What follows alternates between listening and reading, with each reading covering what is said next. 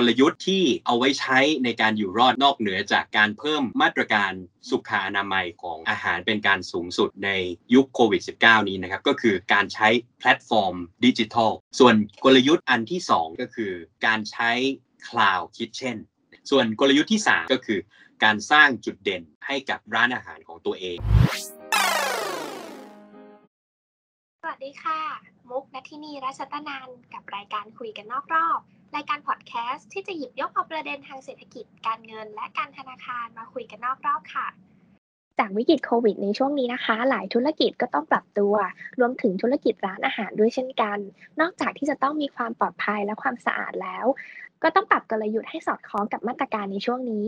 วันนี้นะคะเราจะได้คุยกับนักเศรษฐศาสตร์ ที่อยู่กับธุรกิจร้านอาหารมาอย่างยาวนาน คุณเต้สุภริสุวรรณิก นักวิจัยอาวุโส สถาบันวิจัยเศรษฐกิจป่วยอึ้งพากร หรือเรียกสั้นๆว่าเพียของแบงก์ชาติค่ะ สวัสดีค่ะเต้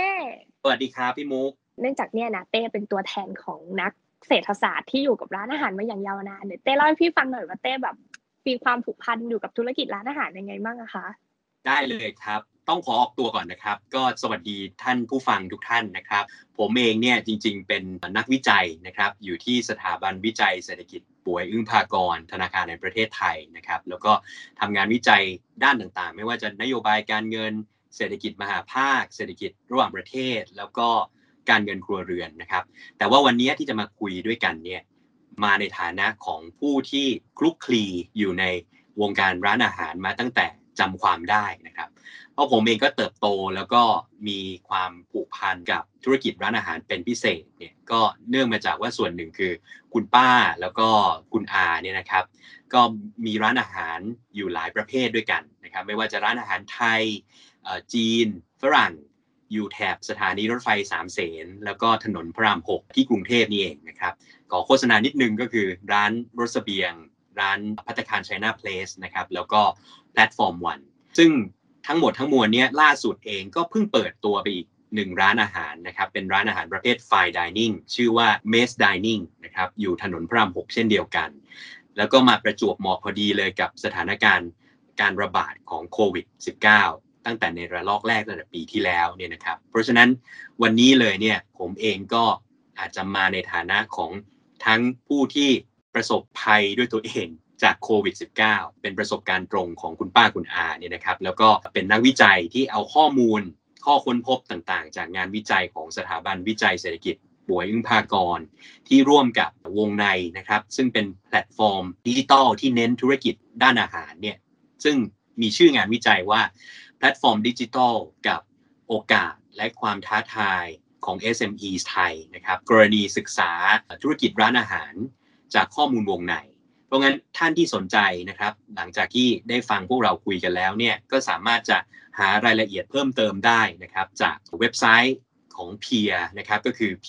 i e r o r t h นะครับแล้วก็ลองเซิร์ชชื่อบทความบทวิจัยดังกล่าวนะครับ ท่านก็จะสามารถเข้าไปอ่าน แล้วก็เห็นรายละเอียดต่างๆ ที่น่าสนใจได้ครับ ได้แบบมีข้อมูลหรือได้พบอะไรไหมแบบเล่าคร่าวๆให้พี่ฟังหน่อยได้ไหมคะ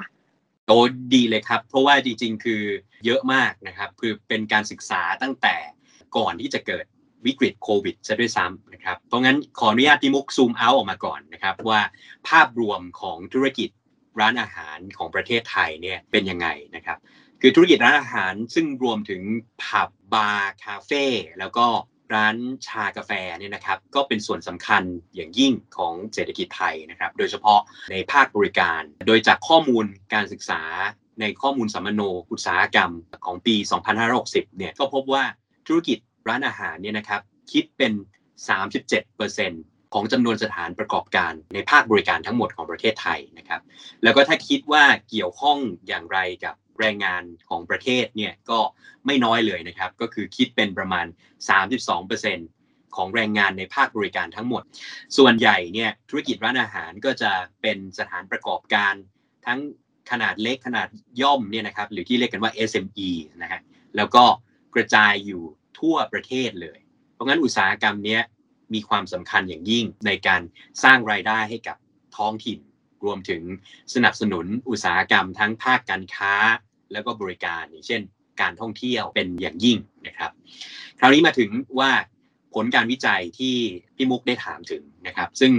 พบว่าธุรกิจร้านอาหารของไทยเนี่ยในยุคที่ก่อนที่จะเกิดโควิด -19 เนี่ยนะครับสุขภาพทางการเงินของธุรกิจร้านอาหารเหล่านี้ดูแล้วก็ค่อนข้างน่าเป็นห่วงอยู่แล้วนะครับ โดยที่ผลการวิเคราะห์ข้อมูลงบการเงิน รายบริษัทจากกรมพัฒนาธุรกิจการค้ากระทรวงพาณิชย์เนี่ยในปี 2559 นะครับ ซึ่งก่อนจะเกิดโควิดอีกเนี่ยชี้ให้เห็นได้ว่าในภาพรวมธุรกิจร้านอาหารประสบกับหลาย ๆ ประเด็นดังต่อไปนี้นะครับหนึ่งเลยเนี่ยคือให้ผลตอบแทนไม่สูงนะนะครับ ซึ่งสะท้อนจากอัตราผลตอบแทนต่อสินทรัพย์ หรือว่าที่เรารู้จักกันคือ return on assets นะฮะหรือ ROA เนี่ยที่อยู่ในระดับต่ำ อยู่ที่ประมาณสัก 1.5%ต่อปี เมื่อเทียบกับธุรกิจอื่น ๆ ในภาคบริการที่ให้อัตราผลตอบแทนดังกล่าวเนี่ยนะครับ ที่ 4.3%ต่อปี เพราะงั้นโดยรวมก็คือให้ผลตอบแทนที่ไม่สูงนักโดยเปรียบเทียบอยู่แล้วนะครับ ส่วนประเด็นที่ 2 ที่สำคัญไม่แพ้กันก็คือขาดสภาพคล่องนะครับ ซึ่งเราพิจารณาได้จากอัตราส่วนอย่างเช่น อัตราการเผาเงินหรือ cash burn rate นะครับ แปลว่าอะไรคือ หากไม่มีรายรับเข้ามาเนี่ยร้านอาหารส่วนใหญ่ของของ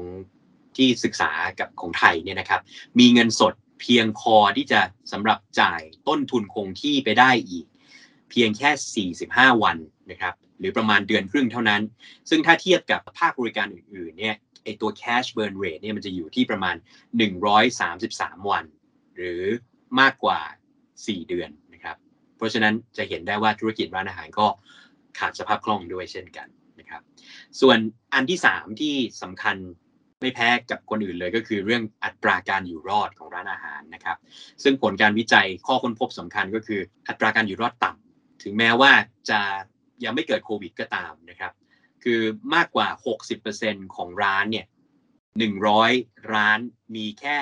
60%นะครับที่เป็นร้านอาหารที่มีอายุไม่เกิน 5 ปี โดยการเปิดร้านอาหารตามกระแสนิยมเนี่ยนะครับ มักจะเป็นปัจจัยหนึ่งที่ทำให้ร้านอาหารไม่สามารถอยู่รอดได้ ตัวอย่างที่เห็นได้ชัดก็คือ อย่างเช่นพี่มุกอาจจะเคยเห็นก็คือ ร้านชานมไข่มุกใช่ไหมครับจริงเปิดเยอะมากอะเต้จริงซึ่งอันเนี้ยเป็นจำนวนร้านที่เปิดใหม่ในสถิติเนี่ยนะครับ ในปี 2562 เนี่ย ถ้าเทียบกับปีก่อนหน้าเนี่ยนะ เพิ่มขึ้นถึงประมาณ 740%นะฮะ โอ้โหเยอะมากคือมากจริงๆนะฮะเมื่อเทียบกับจำนวนร้านที่เปิดใหม่ในปี 2561 เพราะว่าไปตามกระแสนิยมใช่ไหมครับ แต่ก็ปรากฏว่า 10%ของร้านที่เปิดใหม่เนี่ยในปี 2562 ต้องปิดตัวลงในที่สุดนะฮะซึ่งอันเนี้ยก็เป็นเรื่องภายในแค่หนึ่งปีเท่านั้นก็ปิดตัวลงแล้วเนี่ยก็ให้เห็นได้ว่าการเปิดตามกระแสนิยมจริง ๆ อาจจะไม่ได้ยั่งยืนเท่าที่ เคยคิดไว้นะครับ เพราะงั้นธุรกิจร้านอาหารเนี่ยก็เลยก่อนที่จะเกิดโควิดเนี่ยสรุปได้ว่าค่อนข้างจะเปราะบางเป็นทุนเดิมอยู่แล้วนะครับ เมื่อเทียบกับธุรกิจในภาคบริการอื่นๆนะครับแล้วอย่างเงี้ยค่ะเต้พอแบบมันมีโควิดขึ้นมา จากที่มันเปราะบางอยู่แล้วอะมันมันเปลี่ยนแปลงมากคือมันคงคงมันคงมากขึ้นอยู่แล้วแหละ แต่อยากรู้ว่ามันมากขึ้นในจุดไหนอะไรยังไงบ้างอะคะ ครับก็แน่นอนนะครับว่าวิกฤตโควิด -19 เนี่ยตั้งแต่ระลอกแรกก็หลายธุรกิจในหลายอุตสาหกรรมนะครับนอกเหนือไปจากร้านอาหารเนี่ยก็ได้รับผลกระทบอย่างมากนะครับ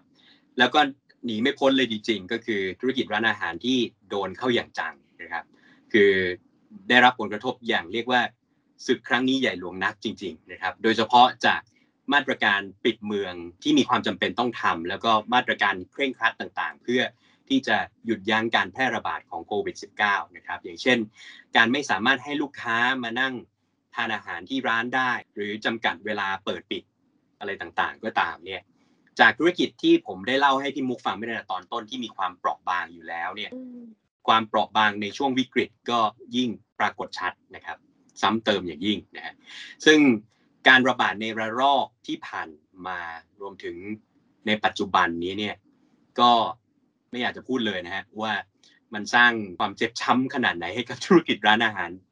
มาก ๆนะครับ ซึ่งถ้าเทียบกันตอนต้นปีเนี่ยที่สถานการณ์ยังคงดูดีขึ้นมาบ้างนะครับ แล้วก็หลายสำนักวิจัยอะไรต่างๆเนี่ยก็คาดการณ์กันไว้แล้วว่า ปีนี้น่าจะมีการฟื้นตัวของเศรษฐกิจนะครับ โดยรวมถึงธุรกิจร้านอาหาร ในอุตสาหกรรมเหล่านี้ด้วยเนี่ย แต่ปรากฏว่าความฝันนั้นก็อาจจะหายวูบไป แล้วก็อาจจะต้องดีเลย์ออกไปนะครับ ด้วยสถานการณ์การระบาดของโควิดในปัจจุบันนี้นะครับ ซึ่งประเมินกันว่านะครับมีกว่าหลายหมื่นร้านอาหาร ไม่ว่าจะจากสำนักวิจัยไหน หรือว่าสมาคมพัตคารไทย แล้วก็ชมรมผู้ประกอบธุรกิจร้านอาหารนะครับ ที่ประเมินกันว่าหลายหมื่นร้านเลยนะครับ ที่จะต้อง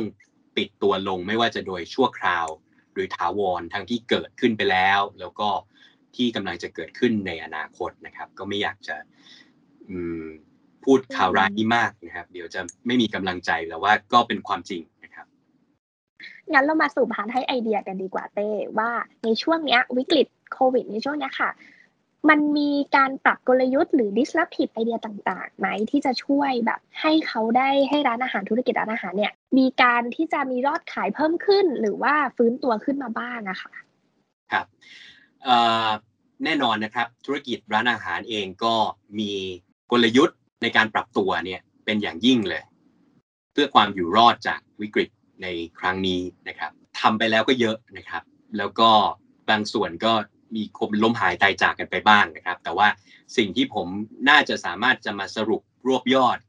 จากทั้งประสบการณ์ตรง แล้วก็จากการอ่านจากสำนักวิจัยอะไรต่างๆเนี่ยนะครับ ก็พบว่าอาจจะมีทาง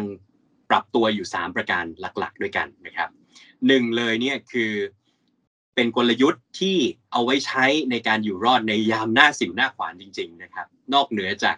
การเพิ่ม มาตรการสุขอนามัยของอาหารเป็นการสูงสุดใน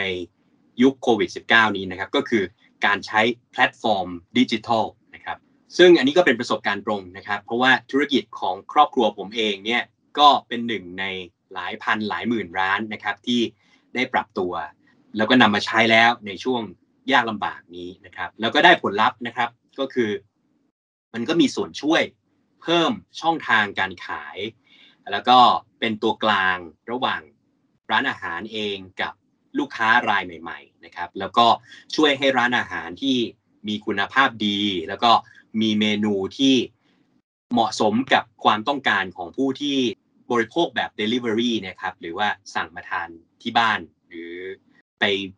สเต y c a t i o n ที่ไหนก็ตามเนี่ยนะครับ ซึ่งจะสามารถเอารายได้จากการขายบนแพลตฟอร์มดิจิทัล หรือแบบ Delivery เนี่ยเข้ามาช่วยทดแทนรายได้หลักที่ขาดหายไปจากการเปิดให้นั่งทานที่ร้านในแบบ full service เนี่ยซึ่งทำไม่ได้เนี่ยให้พอประคับประคองตัวอยู่รอดไปได้นะครับ แล้วก็ช่วยให้ธุรกิจเองเนี่ยก็สามารถที่จะก้าวข้ามจากข้อจำกัดนะครับ ทั้งทางด้านขนาด แล้วก็สามารถที่จะช่วยกระจายความเสี่ยงของธุรกิจจากการพึ่งพาลูกค้ากลุ่มใดกลุ่มหนึ่ง ที่เคยอาจจะเป็นแฟนประจำหรืออะไรเงี้ยเราก็สามารถจะขยายฐานลูกค้าใหม่ ๆ ออกมาด้วยได้นะครับ แล้วก็ส่วนหนึ่งที่แพลตฟอร์มดิจิทัลอาจจะให้นอกเหนือจากธุรกิจร้านอาหารเนี่ยก็คือให้กับผู้บริโภคนะครับ ซึ่งผู้บริโภคเนี่ยก็คือสามารถที่จะให้แล้วก็ใช้คะแนนรีวิวบนแพลตฟอร์มดิจิทัลเกี่ยวข้องกับธุรกิจร้านอาหารนั้นๆ เพื่อประกอบกับการตัดสินใจ ในการเลือกใช้บริการได้ดีขึ้นด้วยนะครับ ส่วนกลยุทธ์อันที่2เนี่ยที่คิดว่าน่าจะปรับใช้ได้ก็คือ การใช้รูปแบบธุรกิจประเภทใหม่ ที่เรียกกันว่า Cloud Kitchen นะครับหรือภาษาไทยเนี่ยก็อาจจะเรียกว่าเป็นครัวที่ใช้ร่วมกันนะครับครัวที่อยู่บนเมฆซึ่งเป็นโมเดลร้านอาหารในรูปแบบที่ไม่มีหน้าร้านนะครับ มีแค่ครัวแล้วก็ วัตถุดิบสำหรับการประกอบอาหารสำหรับทำอาหารเพื่อส่งทาง Delivery เท่านั้นนะครับ โดยที่น่าสนใจจริงๆเนี่ยก็คือว่าผู้ประกอบการหลายๆร้านเนี่ยนะครับสามารถที่จะสร้างความร่วมมือทางธุรกิจระหว่างกันจากการใช้ครัวกลาง ที่เป็น Cloud Kitchen เนี่ยนะครับ ซึ่งเป็นการเช่าพื้นที่ทำครัว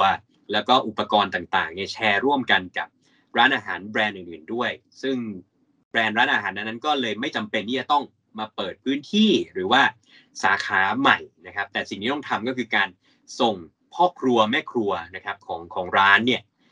มายัง Cloud Kitchen ซึ่ง Cloud Kitchen เองก็มีอุปกรณ์อย่างที่ว่าพร้อมสับนะครับมีวัตถุดิบทำอาหารอย่างครบถ้วน ก็เลยเป็นจุดเด่นนะครับที่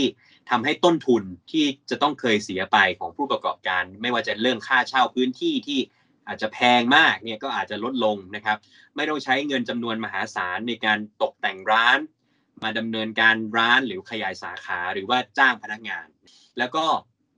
เหมาะเป็นอย่างยิ่งสำหรับในช่วงเกิดวิกฤตที่อาจจะมีมาตรการปิดเมืองอะไรต่างๆ ขึ้นมาได้นะครับ แล้วต้องอาศัยกับการ Delivery อย่างเดียวเนี่ยนะครับ แล้วก็ถ้าโดยปกติในช่วงเวลาปกติเนี่ย Cloud Kitchen เองก็สามารถที่จะช่วยแก้ปัญหาให้กับผู้ประกอบการนะครับในเรื่องทำเลเปิดร้านอาหารนะฮะที่ค่อนข้างที่จะยากในการเข้าถึงผู้บริโภครายใหม่ๆ ใช่ไหมครับ แต่ว่าครัวกลางอย่าง Cloud Kitchen เนี่ยช่วยให้ร้านอาหารตั้งอยู่ในทำเลที่สะดวกในการเข้าถึงผู้บริโภคใหม่ๆ มากขึ้น โดยไม่ต้องเสียค่าเช่าในราคาแพงนะครับ ส่วนกลยุทธ์ที่ 3 ที่ น่าจะขาดไปไม่ได้เลยเนี่ยไม่ว่าจะในช่วงภาวะวิกฤต หรือในภาวะปกติก็ตามเนี่ยนะครับ ก็คือการสร้างจุดเด่นให้กับร้านอาหารของตัวเองนะครับ โดยเฉพาะการสร้างแบรนด์นะครับที่โดดเด่นแล้วก็ชัดเจน การพัฒนาสินค้าแล้วก็บริการต่างๆ ให้มีความแตกต่าง เพื่อทำให้ผู้บริโภคได้ recognize หรือรู้จักเนี่ยนะครับ แล้วก็จดจำแล้วก็มีประสบการณ์ที่ดีนะครับ ซึ่งก็จะช่วยในการสร้างการเจริญเติบโตของร้านอาหารเนี่ยในระยะยาวอย่างยั่งยืนด้วยนะครับ ก็อย่างเช่น ถ้าพูดเป็นรูปธรรมเลยก็ร้านอาหารที่มีความดั้งเดิมมาก ๆ สามารถที่จะเน้นความ original นั้นให้คงอยู่นะครับ แล้วก็โดดเด่นขึ้นมาว่า ถ้าสมมุติว่านึกถึงอาหารประเภทนี้เนี่ยก็ควรจะต้องนึกถึงร้านนี้โดยเฉพาะนะครับ เพราะฉะนั้นการสร้างจุดเด่นเนี่ยเป็นเรื่องที่สำคัญมาก ๆ นะครับ พอเต้พูดถึงเรื่องการสร้างจุดเด่นอะพี่ที่ขอออกตัวเลยว่าในฐานะผู้บริโภคตัวยง แล้วยิ่งช่วงนี้แบบ work from home แล้วเราก็จะสั่งอาหาร Delivery มาเยอะมาก พี่ก็แอบแบบเออจริง มันเห็นหลาย ๆ ร้านที่เขาปรับตัวอย่างอย่างพี่อย่างเงี้ยพี่ก็จะชอบแบบชอบทำอาหารด้วย พี่เห็นบางร้านเขาก็จะให้เป็นเหมือนแบบเป็นชุดอุปกรณ์ทำอาหารสำหรับร้านเขานั่นแหละเขาปรุงมาแล้ว เราแค่เหมือนเอาแบบ เส้นพาสต้ากับซอสพาสต้ามา มาใส่กระทะผัดรวมกันอย่างเงี้ย เราก็รู้สึกว่าเราได้มีส่วนร่วมในในมื้ออาหารนั้นเอเนออะก็เออมันก็น่าสนใจสร้างความโดดเด่นของแบรนด์นั้นขึ้นมาด้วยนะครับ ใช่ใช่แล้วก็หลายๆร้านอะพี่เท่าที่พี่เท่าที่พี่ได้สั่งมาทุกวันเนี่ยนะพี่เห็นว่าเขาเริ่มปรับเมนูลดลงเป็นเมนูแบบจานเดียวมากขึ้น เพราะว่าครับพี่ว่ามันก็อาจจะเพื่อสอดคล้องกับพฤติกรรมของคนที่มันอยู่บ้านเขาเปลี่ยนไปอะครับนั่นแปลว่าจริง ๆ แล้วเนี่ย การที่จะเปลี่ยนกลยุทธ์เนี่ยก็จะมี 3 อย่างเนาะที่เต้บอกก็คืออันแรก Go Digital อันที่2เนี่ยก็คือ Cloud Kitchen ที่สามารถลดต้นทุนได้ 3 ก็คือเราต้องมีกลยุทธ์ในการที่จะสร้างความแตกต่าง สร้างความโดดเด่นของร้าน พี่ขอย้อนกลับไปเรื่อง Go Digital นิดนึงว่า การที่ร้านอาหารเนี่ยจะเข้าไปในแพลตฟอร์มออนไลน์เนี่ยไม่ว่าจะเป็นพวกบริการ Delivery ต่างๆ เนี่ยเขาต้องคำนึงถึงปัจจัยอะไรไหมคะ ในการที่เขาจะเข้าไปในตรงนั้นนะเต้ ครับโดยส่วนตัวนะครับ ผมก็คิดว่า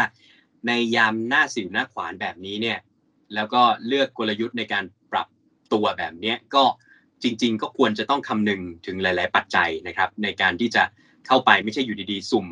ดุมๆเข้าไปเลยนะครับ โดยไม่มีความรู้หรือไม่ได้ศึกษาในตัวแพลตฟอร์มดิจิทัลนั้นมาก่อนเนี่ยซึ่งปัจจัยที่คิดว่าน่าจะพิจารณานี่ก็มีอยู่หลายอย่างด้วยกันนะครับ แต่ว่า ที่น่าจะสำคัญเป็นอันดับต้นๆเลยเนี่ยก็น่าจะเป็นเรื่องค่า GP นะครับพี่มุกน่าจะเคยได้ยินค่านี้นะครับคือ gross profit นะฮะซึ่งก็คือค่าบริการของ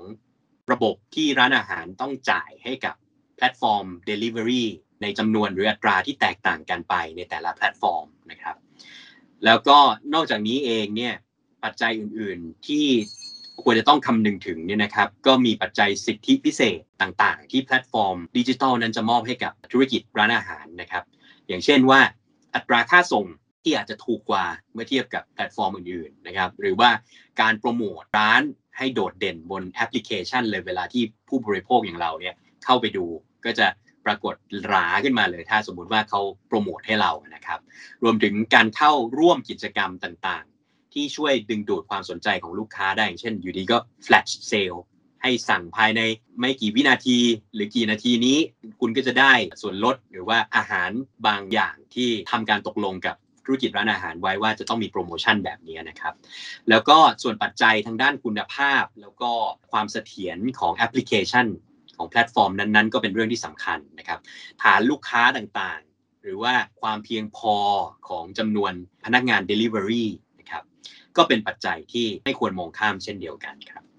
เพราะว่าฉะนั้นแปลว่าการที่จะเข้าไปในแบบแพลตฟอร์มหนึ่งเนี่ย เราก็ต้องดูให้รอบคอบละเอียดก่อน ถูกต้องครับขอถามอีกนิดนึงเรื่องค่าใช้จ่ายคือเข้าใจแหละบางทีเรา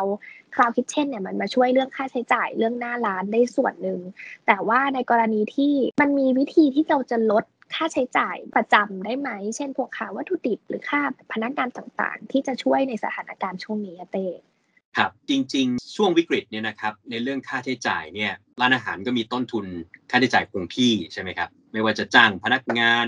หรือค่าน้ำค่าไฟอะไรต่างๆ แต่ว่าสิ่งที่ผมน่าจะสามารถแนะนำว่าสามารถที่จะจัดการค่าใช้จ่ายเหล่านี้ได้มากที่สุดเนี่ยนะครับก็คือการลดเมนูการขายให้มีความหลากหลายน้อยลงนะครับแล้วก็เน้นเฉพาะที่ทำได้ดีจริง ๆ เหมาะแก่การ Delivery อย่างที่ พี่มุกได้เคยพูดถึงเมื่อกี้นี้แล้วนะครับ ซึ่งเป็นกลยุทธ์ที่สำคัญเลยในการปรับเรื่องค่าใช้จ่าย แล้วก็พยายามที่จะสร้างเมนูนั้นๆ ให้เหมาะกับผู้ที่ต้องการทำงานที่บ้านนะฮะอย่างเช่น อาหารจานเดียวอะไรต่างๆเนี่ยซึ่งจะช่วยจำกัดต้นทุนให้อยู่ในระดับที่เหมาะสมแล้วก็ควบคุมได้นะครับส่วนอันที่สองเลยเนี่ยอาจจะเป็นการเปิดให้พรีออเดอร์สำหรับบางร้านอาหารที่สามารถทำได้นะครับซึ่งอันนี้ก็จะช่วยให้ สามารถควบคุมต้นทุนวัตถุดิบ ให้สามารถคาดการได้ง่ายขึ้นสำหรับผู้ประกอบธุรกิจร้านอาหารนะครับ ส่วนอันที่3เนี่ยสำหรับร้านที่อาจจะมีหลายสาขาอยู่แล้วนะครับ ก็อาจจะ relocate ลดสาขาลงชั่วคราว แล้วก็มาประกอบอาหารอยู่ที่จุดใดจุดหนึ่งเพียงจุดเดียวนะครับหรือจะเข้าร่วม Cloud Kitchen อย่างที่ผมได้เรียนไปตั้งแต่ตอนต้นก็สามารถทำได้นะครับ ส่วนร้านอาหารที่มีหน้าร้านแล้วก็อาจจะ อยู่ในห้างสรรพสินค้า หรือว่า department store ต่างๆเนี่ยก็มีความเป็นไปได้ว่าอาจจะทำการเจรจากับผู้ให้เช่าพื้นที่เพิ่มเติม ซึ่งโดยประสบการณ์ส่วนตัวอย่างที่ผมเห็นจากเพื่อนๆ หลาย ๆ คนที่เป็นผู้เช่าอยู่เนี่ยนะครับ ก็ได้เจรจากับผู้ให้เช่า แล้วก็ได้อารมอร่วย ซึ่งกันและกันนะครับในยามวิกฤตเพื่อให้ธุรกิจร้านอาหารเนี่ยได้ประคองตัวต่อไปได้บ้างนะครับ ก็มีหลายวิธีด้วยกันครับ ท่าที่ฟังมาก็มีหลายวิธีที่ช่วยลดต้นทุนได้ แล้วพูดถึงเรื่องช่วยกันนะเต้ช่วงเนี้ยที่อยากรู้ว่าอย่างแบบมันมีมาตรการของรัฐบาลหรือทางแบงก์ชาติที่ออกมาช่วยธุรกิจร้านอาหารหรือแม้กระทั่งธุรกิจทุกธุรกิจแหละที่เขาประสบอยู่ตอนนี้ไหมอะค่ะครับจริงๆ มาตรการช่วยเหลือก็ค่อนข้างมีหลากหลายนะครับ โดยเฉพาะล่าสุดเนี่ยจากทั้งภาครัฐแล้วก็แบงก์ชาติเองนะฮะซึ่งผมเองก็อาจจะขออนุญาตเล่าให้พี่มุกฟัง แบบสังเขปแล้วกันนะครับสำหรับท่านใดเองที่ฟังพวกเราคุยกันแล้วเนี่ยอยากจะทราบเงื่อนไข หรือรายละเอียดเพิ่มเติมอะไรต่างๆเนี่ยก็สามารถจะเข้าเว็บไซต์นะครับโดยเฉพาะในมาตรการทางการเงินนะครับเข้าเว็บไซต์ของแบงก์ชาตินะครับซึ่งเป็นเว็บไซต์ที่รวมมาตรการเกี่ยวกับการช่วยเหลือด้านโควิดเนี่ยโดยเฉพาะนะครับคือ bot.or.th นะครับแล้วก็ slash covid 19 นะฮะ covid 19 เลยนะครับซึ่งอันเนี้ยก็จะเห็นรายละเอียดทุกอย่างที่ปรากฏอยู่บนเว็บไซต์นั้นนะครับ ส่วนถ้าจะให้พูดให้ฟังแบบคร่าวๆนี่ก็คือสำหรับมาตรการของภาครัฐนะครับที่เกี่ยวข้องกับธุรกิจร้านอาหาร ก็อาจจะแบ่งออกมาเป็นส่วนลูกจ้างกับนายจ้าง หรือผู้ประกอบการร้านอาหารนะครับ ถ้าเป็นลูกจ้างเองเนี่ยก็อย่างเช่น กลุ่มแรงงานที่เป็นผู้ประกันตน ตามมาตรา 33 สัญชาติไทยเนี่ยนะครับ ที่ปรากฏว่าต้องว่างงานจากการปิดกิจการเนี่ยจะได้รับเงินเยียวยาในอัตรา 50%ของค่าจ้างรายวัน สูงสุดก็ไม่เกิน 7,500 บาท นอกจากนั้นลูกจ้างสัญชาติไทยในกลุ่มกิจการนี้เนี่ยยังสามารถที่จะได้ความช่วยเหลือเพิ่มเติมอีกเป็นจำนวน 2,000 บาทต่อคนนะครับนี่ก็เป็นตัวอย่างของมาตรการทางด้านลูกจ้างนะครับส่วนมาตรการที่เกี่ยวข้องกับผู้ประกอบการหรือนายจ้างเนี่ยก็อย่างเช่น มาตรการลดค่าน้ำค่าไฟ แล้วก็ค่าเช่าพื้นที่สำหรับอาคาร แล้วก็ห้างร้านหลาย ๆ แห่งนะครับสำหรับการช่วยเหลือทางด้านตัวเงินเองเนี่ยสำหรับกลุ่มกิจการอย่างร้านอาหารเนี่ยนะครับที่ยังคงดำเนินการอยู่เนี่ยจะได้รับเงินช่วยเหลือนะครับตามจำนวนลูกจ้างคนละ 3,000 บาท สูงสุดจะไม่เกิน 200 คนนะครับนี่ก็คือตัวอย่างของมาตรการภาครัฐนะครับ มาดูทางด้านทปทหรือแบงก์ชาติกันบ้างนะครับ คือพวกเราเองเนี่ยก็ค่อนข้างที่จะมีอยู่เยอะนะครับ ซึ่งจริงๆแล้วก็ถ้าจะให้พูดคือเริ่มตั้งแต่ปีที่แล้วเลยด้วยซ้ำนะครับก็คือถ้าเป็นภาพแบบภาพรวมของเศรษฐกิจเนี่ยคณะกรรมการนโยบายการเงินนะฮะก็ลดอัตราดอกเบี้ยนโยบายให้อยู่ในระดับที่ต่ำที่สุดเป็นประวัติการนะครับ เพื่อลดต้นทุนการกู้ยืมของภาคธุรกิจหรือภาคประชาชนเนี่ยมาตั้งแต่เดือนพฤษภาคม 2563 นะครับแล้วก็อัตราดอกเบี้ยก็ยังคงอยู่ในระดับต่ำ อย่างต่อเนื่อง ส่วนมาตรการอื่น ๆ ที่หลายท่านก็อาจจะเคยได้ยินหรือคุ้นหูกันไปบ้างแล้วนี่ก็อย่างเช่น มาตรการสภาพคล่องนะครับ แล้วก็มาตรการที่เกี่ยวกับหนี้เลยเนี่ยของทั้ง SME แล้วก็รายย่อยนะครับ ยกตัวอย่างให้ฟังนะครับ อย่างเช่น มาตรการสินเชื่อฟื้นฟู ซึ่งผู้ประกอบการเองเนี่ยไม่จำเป็นจะต้องจ่ายดอกเบี้ยในช่วง 6 เดือนแรกนะครับเอาสภาพคล่องไป แล้วก็จ่ายดอกเบี้ย หลังจากนั้นเนี่ยไม่เกิน 2% ใน 2 ปีแรกนะฮะแล้วก็เฉลี่ยไม่เกิน 5%ต่อปีในช่วง 5 ปีแรกของสัญญา แล้วก็สามารถที่จะขอสินเชื่อนี้กับสถาบันการเงินที่ท่าน มีการติดต่อด้วยได้เลยนะครับ ส่วนสำหรับผู้ที่มีหนี้อยู่เลยเนี่ยมีหลายมาตรการมากเลย ซึ่งมีทั้งโครงการพักทรัพย์พักหนี้มหกรรมไกลเกลี่ยหนี้บัตรเครดิต แล้วก็สินเชื่อส่วนบุคคลที่ไม่มีหลักประกันนะฮะโดยเฉพาะสำหรับผู้ประกอบการบางท่านที่อาจจะใช้สินเชื่อตรงนี้มาเพื่อพัฒนาธุรกิจร้านอาหารของตัวเองได้ก็เลย อาจจะต้องพูดเรื่องรายย่อยตรงนี้ด้วยนะครับแล้วก็มีการปรับปรุงโครงสร้างหนี้นะครับแล้วก็ปรับปรุงการคิดดอกเบี้ยผิดนัดชำระหนี้ให้เป็นธรรม มากขึ้นนะครับ ก็คืออันนี้ขออนุญาตอธิบายละเอียดนิดนึงเพราะอาจจะมีหลายท่านสนใจนะฮะก็คือการคิดบนฐานของเงินต้นของค่างวดที่ผิดนัดชำระจริง จากเดิมที่คิดจากเงินต้นคงค้างทั้งหมดนะฮะพูดแบบเป็นรูปธรรมง่ายๆ ก็อย่างเช่น เรามีหนี้หนึ่งล้านเนี่ยแล้วสมมติเราผิดนัดชำระหนี้เนี่ยถ้าผิดนัดเนี่ยมันจะไปคิดบน 1 ล้านบาทจากเดิมนะฮะคือทั้งเงินต้นทั้งก้อนเลย แต่ว่าในรูปแบบใหม่ที่มีการ ทำให้เป็นธรรมมากขึ้นเนี่ยก็คือคิดเฉพาะเงินต้นที่เราจ่ายแล้วผิดชำระเป็นตามงวดนั้นๆอย่างเช่นเราจ่าย 10,000 บาท ต่องวดเนี่ยก็อาจจะคิดจาก 10,000 บาทนั้นแทนจะคิดจาก 1 ล้านบาทนะฮะซึ่งเรียกว่ามีความเป็นธรรมเพิ่มขึ้นอย่างยิ่งเลย แล้วก็ช่วยลดภาระของประชาชน รวมทั้งลดโอกาสที่ลูกหนี้จะไม่สามารถชำระหนี้คืนได้ด้วย ส่วนอีกอันหนึงก็คือคลินิกแก้หนี้นะครับทางด่วนแก้หนี้ ซึ่ง ท่านที่มีหนี้บัตรเครดิต ไม่ว่าจะหนี้เสียบัตรเครดิต บัตรกดเงินสด หรือว่าสินเชื่อส่วนบุคคลที่ไม่มีหลักประกันก็ตามเนี่ยนะครับ สามารถที่จะไปขอความช่วยเหลือจากคลินิกแก้หนี้ได้ ส่วนทางด่วนแก้หนี้เนี่ยก็จะเป็นช่องทางเสริมที่ให้สำหรับประชาชนแล้วก็ธุรกิจที่เป็นลูกหนี้เนี่ยนะครับที่กำลังเดือดร้อนจากสถานการณ์โควิด แล้วก็สถานการณ์เศรษฐกิจที่ไม่ดีเนี่ยนะครับ ซึ่งแบงก์ชาติเองก็จะช่วยรับเรื่อง แล้วก็เป็นตัวกลางในการส่งข้อมูล ติดต่อหรือว่าเจรจากับสถาบันการเงินในกรณีที่จำเป็นนะครับ เพื่อบรรเทาความเดือดร้อนของลูกหนี้ทุกท่านนะครับ ส่วนอีกมาตรการสุดท้ายและที่คิดว่าไม่พูดไม่ได้ในรายละเอียดนะครับ ซึ่งเพิ่งออกสดสดๆร้อนๆเลยล่าสุดเนี่ยก็คือมาตรการพักชำระหนี้ 2 เดือนนะครับ ทั้งเงินต้นแล้วก็ดอกเบี้ยนะครับ เพื่อช่วยเหลือ ลูกหนี้ที่ได้รับผลกระทบโดยตรงคำว่าลูกหนี้ที่ได้รับผลกระทบโดยตรงนี่ก็คือลูกหนี้ทั้งที่เป็นทั้งนายจ้างนะครับ แล้วก็ลูกจ้างในสถานประกอบการทั้งในพื้นที่เขตควบคุม แล้วก็นอกพื้นที่ควบคุมที่ต้องปิดกิจการจากมาตรการของทางการเนี่ยเริ่มตั้งแต่งวดชำระหนี้ตั้งแต่เดือนกรกฎาคมที่ผ่านมาคือกรกฎาคม 2564เนี่ยนะครับเป็นต้นไป แล้วก็สำหรับลูกหนี้ที่ได้รับผลกระทบ โดยอ้อมนะครับก็คือลูกหนี้ที่ยังเปิดกิจการได้เนี่ยแต่ว่ารายได้ลดลงจากมาตรการการควบคุมการแพร่ระบาดของภาครัฐเนี่ยนะครับ สถาบันการเงินเองก็จะพิจารณาให้ความช่วยเหลือลูกหนี้ตามความจำเป็นนะครับ แล้วก็สอดคล้องกับสถานการณ์ของลูกหนี้รายนั้นๆนะครับ ก็เรียกได้ว่ามาตรการครบเครื่องแล้วก็มีรายละเอียดเยอะนะครับ เพราะงั้นถ้าหากท่านใดที่ลองไปเปิดเว็บไซต์แล้วก็ยังไม่ เคลียร์สักเท่าไหร่เนี่ยมีข้อสงสัยใด ๆ สามารถโทรศัพท์ไปได้ที่เบอร์ 1213 นะครับ คือศูนย์คุ้มครองผู้ใช้บริการทางการเงินของธนาคารแห่งประเทศไทยหรือแบงก์ชาตินะครับ ก็ยินดีที่จะตอบคำถามแล้วก็ช่วยเหลือประชาชนเสมอนะครับ นับได้ว่าจริง ๆทั้งภาครัฐกับแบงก์ชาติเนี่ยมีมาตรการช่วยเหลือเยอะมากเลยนะคะ แล้วก็